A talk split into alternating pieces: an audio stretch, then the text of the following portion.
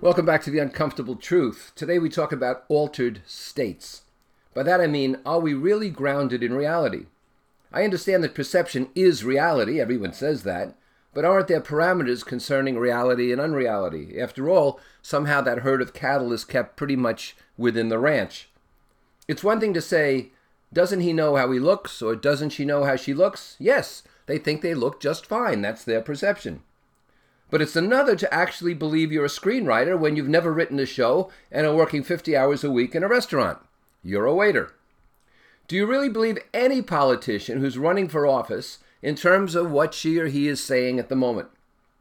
Do you think any of the thank yous on the award shows are real? I'm intrigued that Gwyneth Paltrow at one point tearfully thanked Harvey Weinstein for all he had done for her, whom she later charged with harassment and abuse during that same period. Justifiably so, but what were the thank yous for?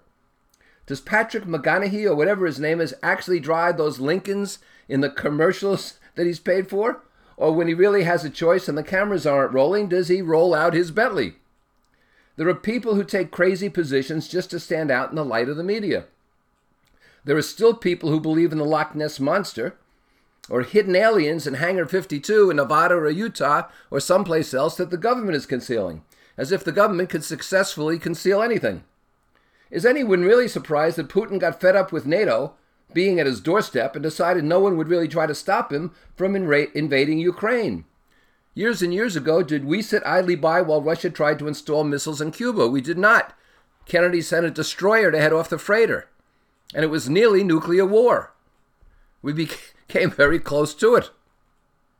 Who on earth believes that any pyramid scheme, Ponzi scheme, multi level marketing, networking scheme is honest and isn't cheating the later arrivals?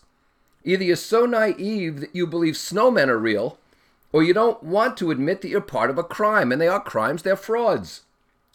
If you held up every financial analyst at the end of the year to her or his predictions and advice at the beginning of the year with accuracy as their criterion for keeping their jobs, how would you fill all the subsequent empty airspace?